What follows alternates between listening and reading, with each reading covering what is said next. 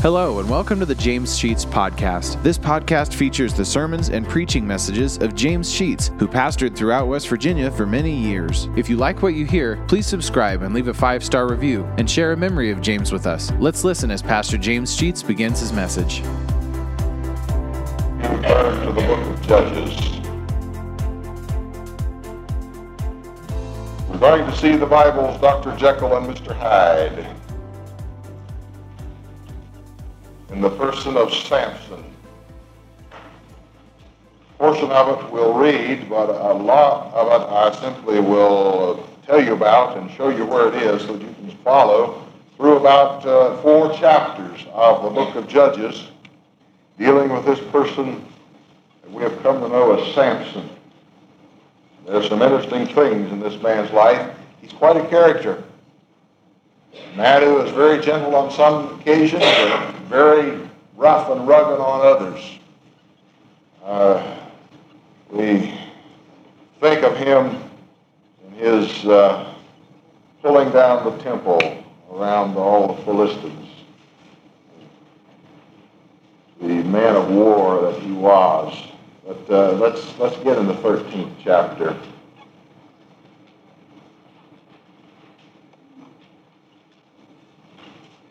It's the sixth book of the Old Testament. If you have a little trouble finding it, Genesis, Exodus, Leviticus, Numbers, Deuteronomy, seventh book, Joshua, Judges.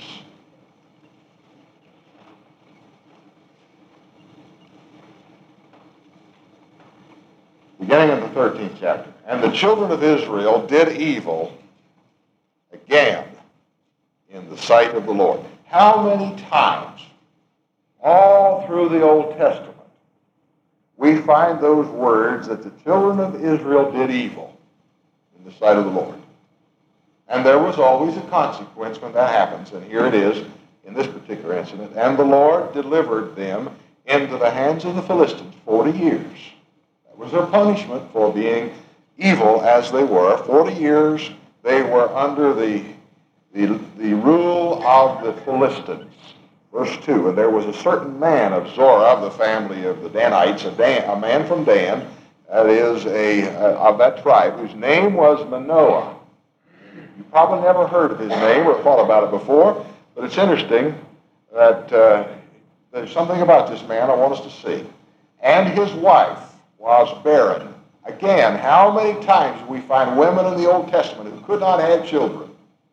And the Lord then responded, and they brought in uh, to the world some baby who became such a dynamic person in the history of the Hebrew people. And so we find it about to happen again. Verse 3 The angel of the Lord appeared unto the woman and said unto her, Behold, now thou art barren, and bearest not, but thou shalt conceive and bear a son.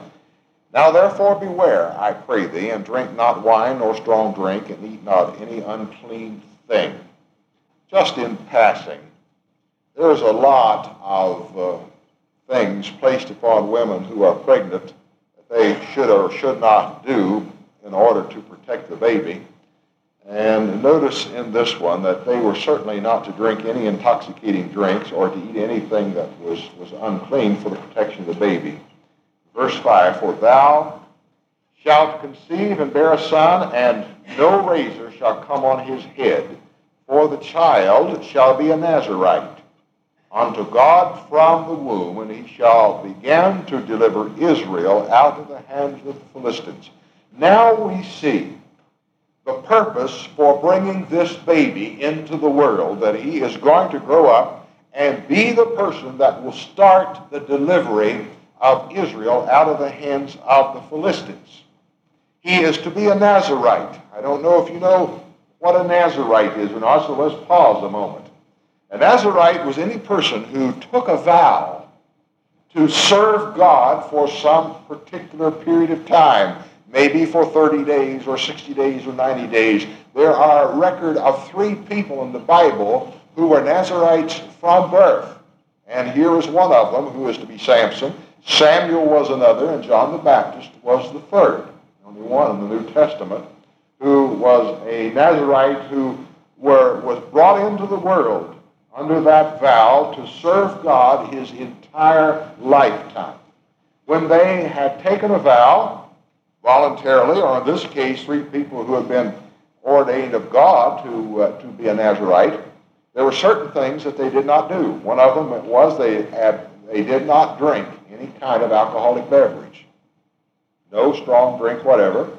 They denied any personal satisfactions and privileges. They, they were in no way would they indulge in any self-gratification of any sort. That they, we would put that aside. They did not cut their hair, indicating that they had given complete devotion to God, that is, all of the power in their entire being, and particularly in their mind, was turned over to God, and this was the symbol, long hair. Long hair meant devotion to God amongst the men. Boy, if that were a requirement today, wouldn't we have a lot of skinheads in a hurry? That's what it meant in those days. Today, it almost, maybe not quite, but almost symbolizes the, the very opposite uh, in, in so, so many different ways. That's not certainly uh, a discredit to anybody who decides to wear their hair in that, in that fashion, but in that day, the, the hair, long hair, never, never cut in all their lifetime, indicated that, or at least during the vow, indicated that they were devoted to God completely. They did not touch dead bodies, nor were not around dead bodies at all, because they would have become defiled. So here is a person who is being born for the expressed purpose of being a Nazarite. And he had the long hair. Verse 6 The woman came and told her husband, a man of God came unto me, and his countenance was like the countenance of an angel of God, very terrible. But I asked him not whence he was, neither told he me his name. She comes to her husband and says, An angel appeared to me today, and I forgot to ask him where he came from or what his name was. She was humiliated that she had failed to do that. Verse 7 And he said unto her, Behold, Thou shalt conceive and bear a son. That is the angel talking. And now drink no wine or strong drink, and neither eat any unclean thing, for the child shall be a Nazarite to God from the womb to the day of his death. The hair of this baby was never to be cut. So you can imagine the length of it when he became an old man. Uh, he got up in years. Verse 8. Then Manoah the father of uh, Samson, entreated the Lord and said, He prayed to the Lord, O my God, let the man of God which thou didst send come again unto us and teach us what we shall do unto the child that shall be born. And God hearkened to the voice of Manoah. And the angel of God came again unto the woman as she sat in the field. But Manoah, her husband, was not with her. And the woman made haste and ran and showed her husband and said unto him, Behold, a man has appeared unto me that came unto me the other day. The same person's back. And Manoah arose and went after his wife and came to the man and said to him, Art thou the man that spake unto the woman? He said, I am. Manoah said, Now let thy, uh, let thy words come to pass. How shall we order the child, and how shall and how shall we do unto him? In other words, he was saying, we want instructions. How are we to treat him? Are we to do something different with him? How are we to raise him up? Is he to, if he's to be different, he's going to be a Nazarite from his very birth? How are we to treat him? Verse 13, the angel of the Lord said unto Manoah, All that I said unto the woman, let her beware.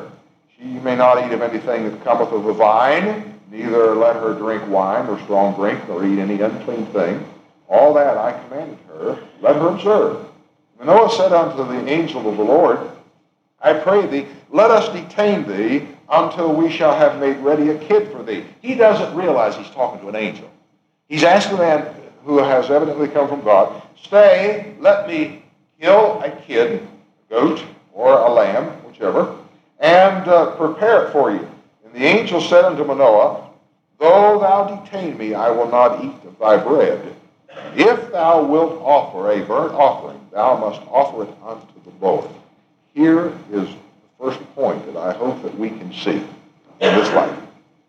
It is very, very tempting to honor man instead of God. We do that continually.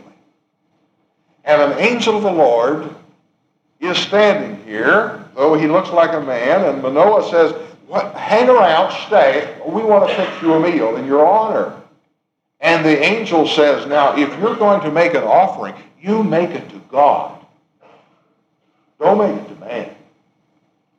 If we're going to do something, let's do it to God, His honor. Let's don't heap honor upon people. And we talked about uh, leadership this morning in our Sunday school class of those who had gone off the deep end and had, have demanded that we honor them. And all through the Scripture, there is the indication that, that there is not to be given extreme honor to people. If we really want to do something great, let's honor God. That's, that's where it ought to be. So he says, make, a, make an offering to God. All right. The man stayed, however, go down to verse 20. And it came to pass, got the altar going now. The animal is killed. The meat offering's being made. It's on the altar, on a rock in verse 18, 19, and verse 20. It came to pass when the flame went up toward heaven from off the altar that the angel of the Lord ascended in the flame. I think that's a beautiful statement. He disappeared from their sight in the very flame of that, that was on that altar. And Manoah and his wife looked on it and fell on their faces to the ground. The angel of the Lord did no more appear to Manoah and his wife. Then Manoah knew that it was an angel of the Lord. Verse 22, and, and Manoah said unto his wife, We shall surely die because we've seen God. They were in the presence of an angel from God. And Manoah didn't know it. And when he disappeared, to see God, no man has seen God and lived, the scripture says, and he knew that. We're going to die. We've seen God. But no, that didn't happen. Well, let's go on to chapter 14. Here I'm not going to read so much, but I want, I want to tell you about the life of Samson. Samson's growing now. He's become a man. Remember, he's never had a razor to his head. His hair is long because he is a Nazarite and has vowed to keep himself pure and clean and serve God his entire life. Well, the Philistines are in charge of the country. And Samson goes down uh, to Timnath, a town of the Philistines, and he sees a beautiful girl, a Philistine. He comes back home and says to his father, Father, I want you to get me that girl. I want to marry her. His father tries to talk him out of it. He wouldn't be talked out of it. In the latter portion of verse 3, he says, Get her for me, for she pleases me well. Well, arrangements are now being made for Samson to get that Philistine girl as a wife. Verse 4, his father uh, and mother did not know that this process of getting Samson married to a Philistine had anything to do with God's plan. They didn't know that, but God is beginning to work here. There's a little confusion in verse 5 that I'll not deal with. It, it looks like Samson, his mother and father, all three went down to Timnath. But we quickly see that the mother and father didn't know anything about what happened on the way to Timnath. But on the way to Timnath, in the latter portion of verse 5, a lion comes roaring out. Samson just simply grabs that lion in his bare hands and kills him. No big deal to Samson. What would you have done? Like I would have done. I'd have been heading for higher ground. He just kills it. Goes on, goes down to Timnath, and on his way back, he went down to see this girl. On his way back, Here's the carcass of the lion laying beside the road, and he discovers that there's a swarm of bees in it, and they've already made honey. And he takes some of the honey out of the carcass and takes it home with him and gives his mother and dad. Well, they begin to make the feast down about verse 10. The father went down to talk to the woman about her marrying his son. And Samson made a feast in honor of the pending wedding. They are now of the New Testament betrothal of a year's time in which they are married but do not live together. And so this is what is now beginning to happen. And uh, a lot of the Philistines came with the young girl and her father to this fine feast that he made. There were 30 young men about the same age as Samson and his young wife to be. And they were there and uh, they were feeling uh, good. And so Samson proposes that he's going to give them a riddle. And if they can answer the riddle, he'll give them, verse 12 says 30 sheets. That uh, in our terminology is shirts. He will give them 30 shirts and 30 changes of, of other garments. Uh, and if they cannot answer him, then they are to give him these garments in exchange. So they thought that's a pretty good deal. So he, in verse 14, he tells them what the riddle is. Out of the ear came forth meat, and out of the strong came forth sweetness, referring to the lion he killed with the honey that was in it. Well, they couldn't figure that out. And so they go to this young bride to be, and they say to her, You better find out what the answer is. If you don't, we're going to burn your house down. Scared the girl to death. And so she goes to Samson and, and begins to weep and, and say, Now, you haven't told me what the riddle is. Why don't you tell me? If you love me like you say you love me, you'll tell me the meaning of it. Well, it went on for seven days. She groaned and moaned and wept and pleaded with him, and she wore him down. You know, any woman with tears can wear a man down. And so she did it. And he said, All right, I'll tell you. So he told her. So the men knew the answer. Down along about verse 18, they explained the answer and it made Samson mad. And so he had to give them all these garments. So what did he do? He just went out and killed 30 Philistines and took the clothes off of them and brought them and gave to the guy. Said, all right, here they are. That's the kind of a fellow that he, that he was. And he got mad and went home and left his wife in Timnath. Went back to mommy and daddy. Well, after a while, he began to remember that he left a pretty good looking girl down there in Timnath, and so he thought he'd go back. He did go back. Verse 20 of the 14th chapter says, however, he didn't have a wife and he got there because her daddy thought that he didn't want her and he gave her to somebody else. Well, that made Samson mad again. He didn't have his beautiful girl. She'd been given to somebody else. So what did he do? He went out and caught, down verse 4 of the 15th chapter, 300 foxes. And he tied their tails together and he put a, a firebrand, that is, a stick with fire on it, in the middle of their tails and turned them loose in the cornfields. Burned up all their corn, their wheat. Can you imagine what 300 foxes would do with, with, with tails tied together and fire in the middle, going down through a cornfield?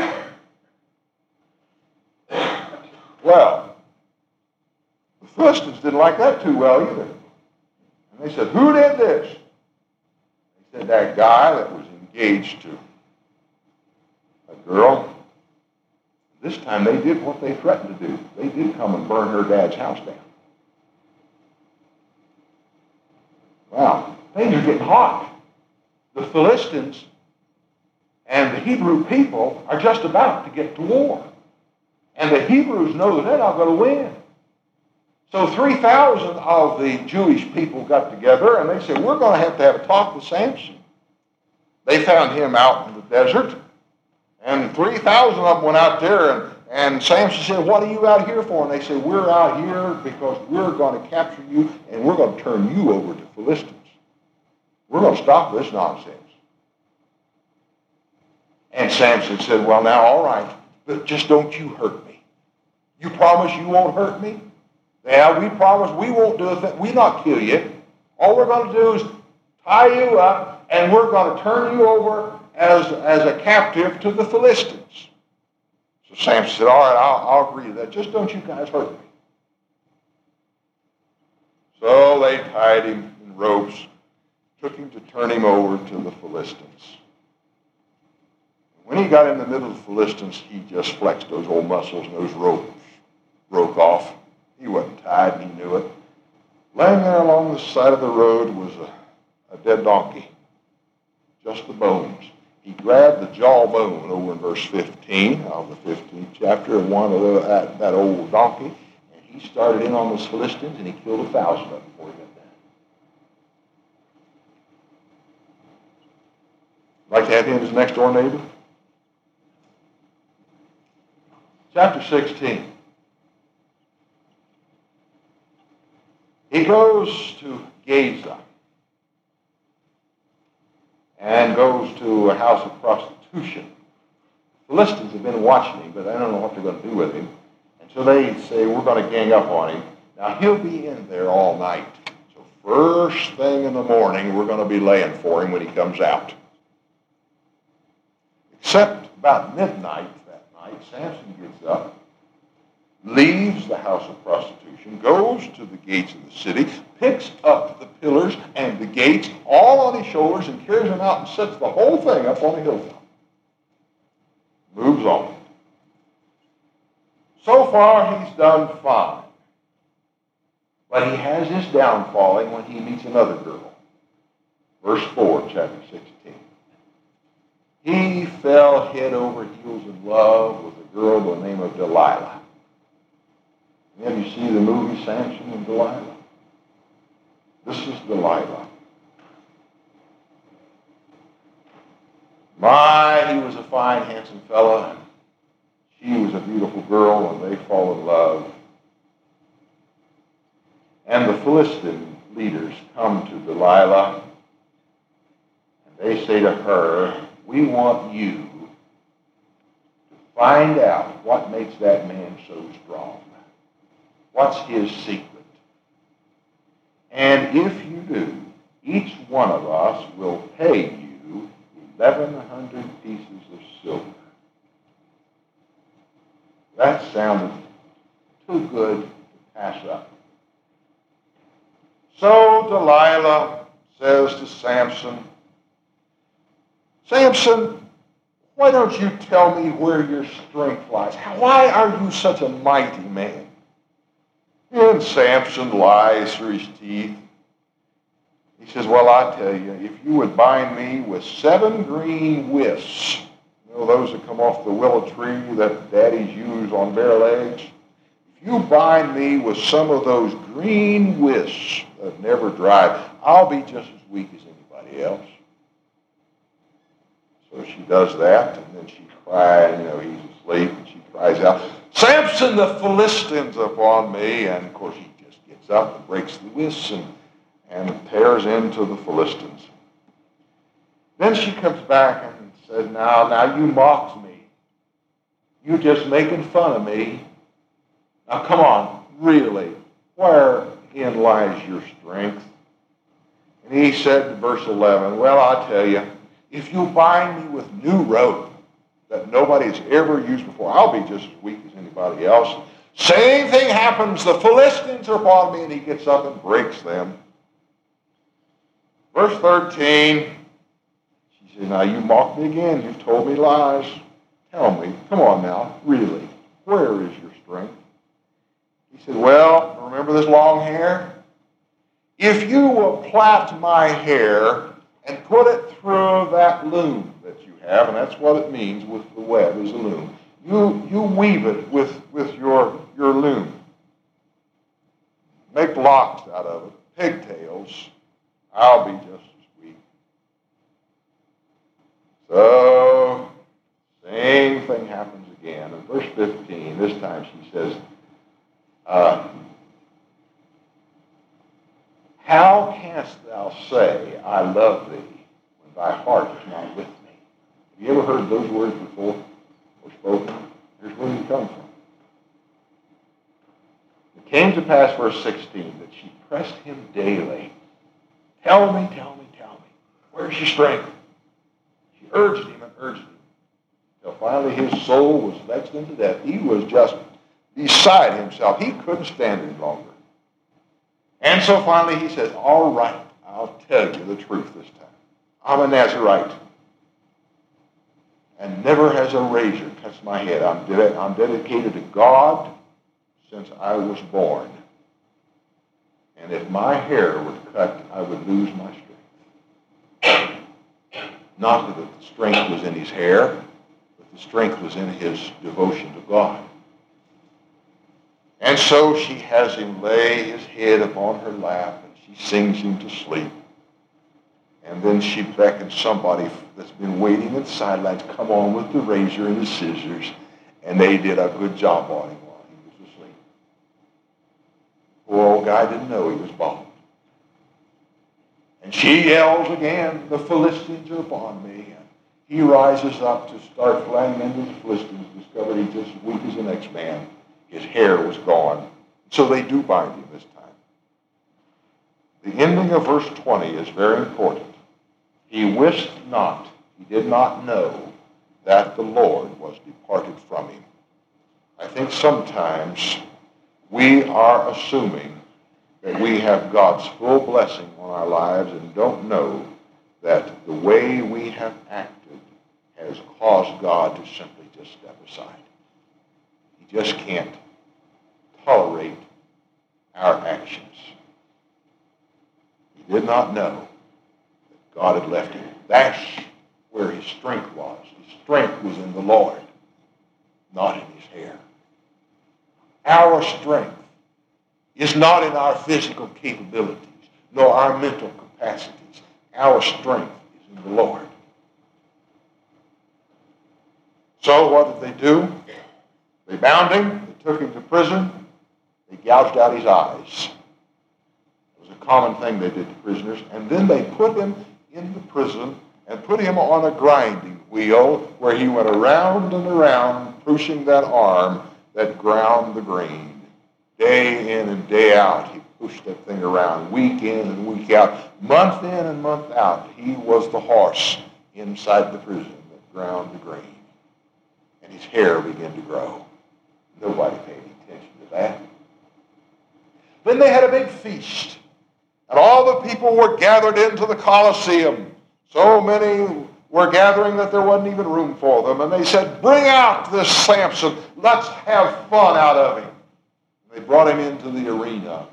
And the house was full. And the scripture says that it was so full that 3,000 people were sitting on the roof to watch the spectacle of this mighty man that had been made so humble. We ought to make sport out of him. The young boy was leading him. He said to the young boy, Put my hands on the pillars, center post to hold up this building. There he stood, one hand on one, one on the other, and he prayed. In the 28th verse of the 16th chapter. O Lord God, remember me, I pray thee, and strengthen me, I pray thee, only this once. O God, that I may be at once avenger of the Philistines for my two eyes. Samson took hold, verse 29, of the two middle pillars upon which the house stood, which it was borne up, of the one with his right hand and the other with his left. And Samson said, Let me die with the Philistines bowed himself, and with all his might, the house fell upon the lords and upon all the people that were therein, so that the dead which he slew in his death was more than they which he slew in his life.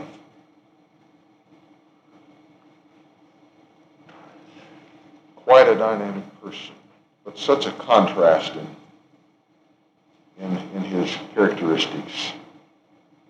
He was separated even from his mother's womb as a Nazarite, devoted to God, but he was so tempted with evil. What a contrast. Occasionally he was filled with God's Spirit, well possessed by the Spirit, but frequently he yielded to his carnal appetites. his own personal gratification, which he had sworn even from his birth that he would never do. Thirdly, he was many times very childish. Oh, how courageous he was at others, particularly at his death. He was a man of mighty physical strength, but he couldn't resist the slightest temptation. What a contrast.